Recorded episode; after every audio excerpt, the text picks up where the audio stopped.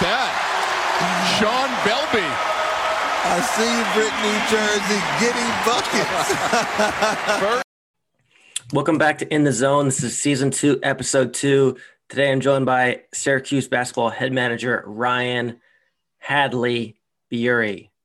Ryan, thanks so much for coming on the podcast. What's good, Belbs? Thanks for having me, brother. Uh, man, just quick, quick, uh, quick episode here. Just wanted to give the fans a little insight on uh, day-to-day activities for Syracuse basketball managers. Um, first question, I just want you to tell people how hard is it to be a a college basketball manager for a Division One program like Syracuse?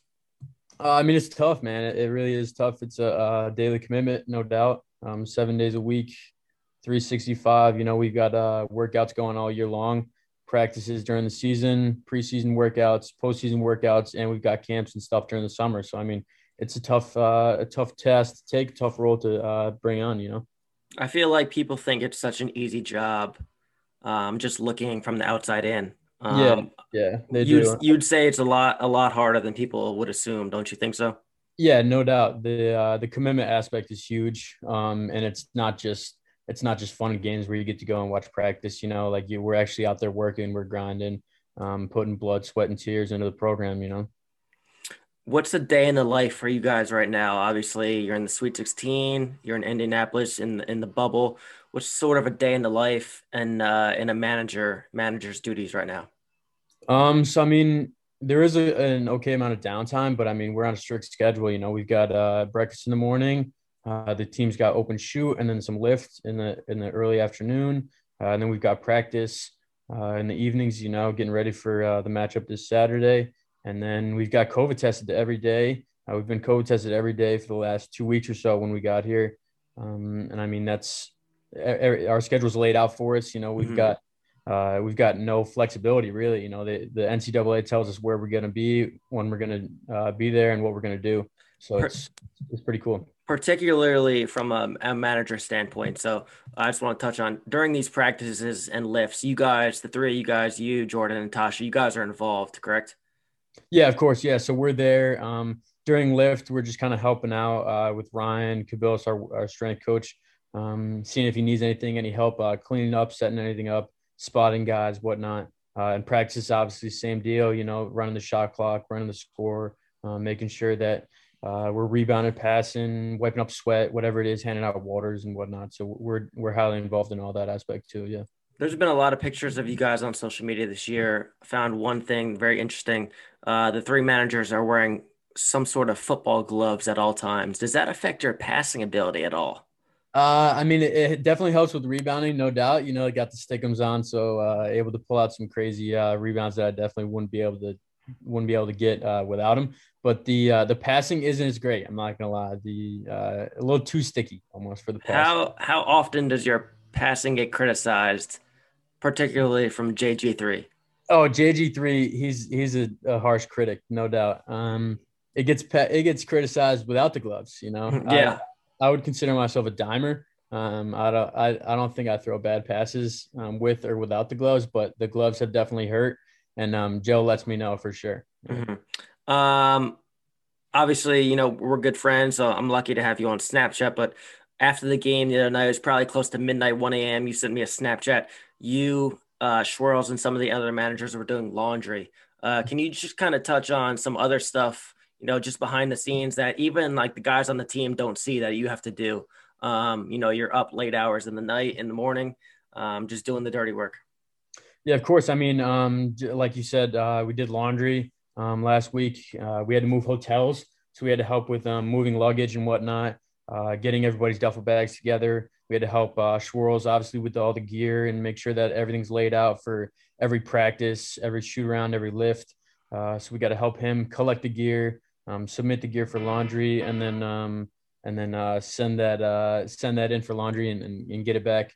Um, helping with food deliveries, um, we're the ones that order it. Uh, Tasha's done really well with ordering food in the bubble uh, with all the restrictions, obviously, and then we help when it gets delivered. We bring it all up, lay it all out, pass it out. You know, so it's uh, a lot of behind the scenes work, you know, that that people don't see, and even even some of the guys don't see obviously this year is much different, you know, due to COVID and everything. But um, just take me behind the scenes of a, of a road trip. So either this year or normal year. Um, just kind of all the things you guys have to do, getting Melo set up, you know, loading the bus, all the all that kind of stuff. Yeah, so it, it starts with practice. So um, on a on a regular road trip.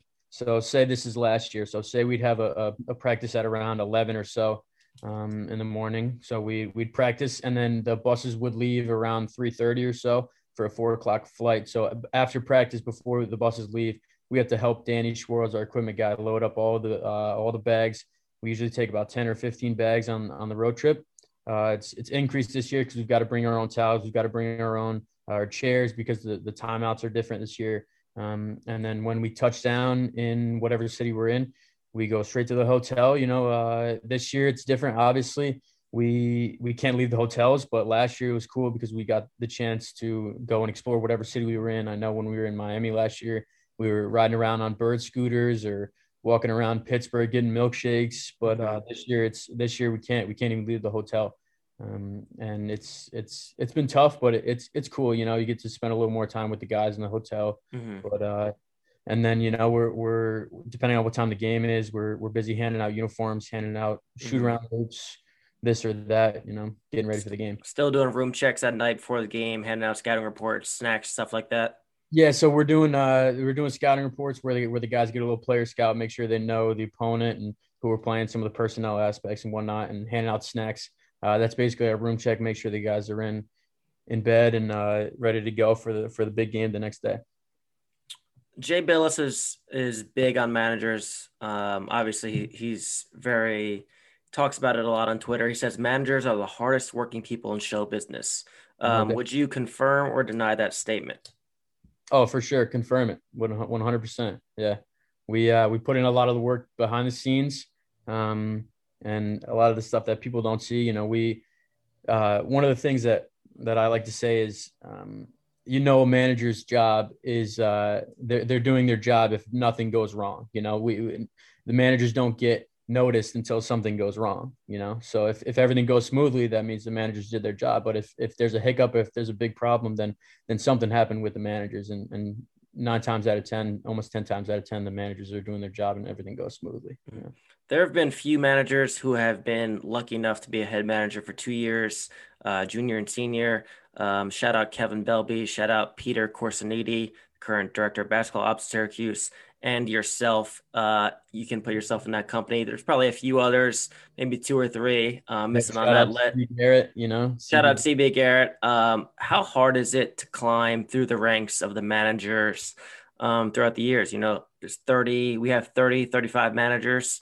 Um, kids coming in freshmen kids come in as freshmen and think they're going to travel right away, not knowing that they have to pay their dues for three, maybe four years at times. How hard is it um, just, you know, to come in as a freshman, sophomore, knowing you might not ever travel? Yeah, I mean it, it's tough. Uh, like you said, um, you got to pay your dues. You got to you got to be in there and grind.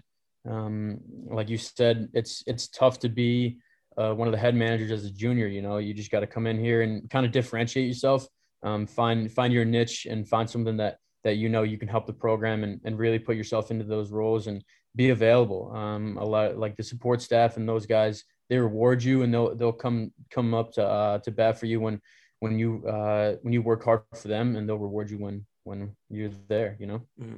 It's your senior year, obviously. As of about two, maybe three weeks ago, Syracuse was not in the NCAA tournament, not projected to get in now Syracuse is in the Sweet 16. Did you ever think your senior year was going to end like this? And how excited are you for Saturday's game?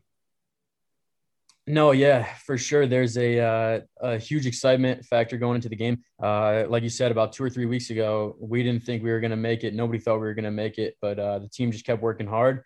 Uh, all the credit to those guys. They they didn't listen to outside noise. We went on a crazy crazy run of uh, two or three wins in a row. A, a great game against Virginia that came down to the buzzer. Um, and I mean, we've been rolling ever since. You know, they say the Houston March. It's uh, it's it's the real deal. Um, I'm super excited. I know the team's super excited.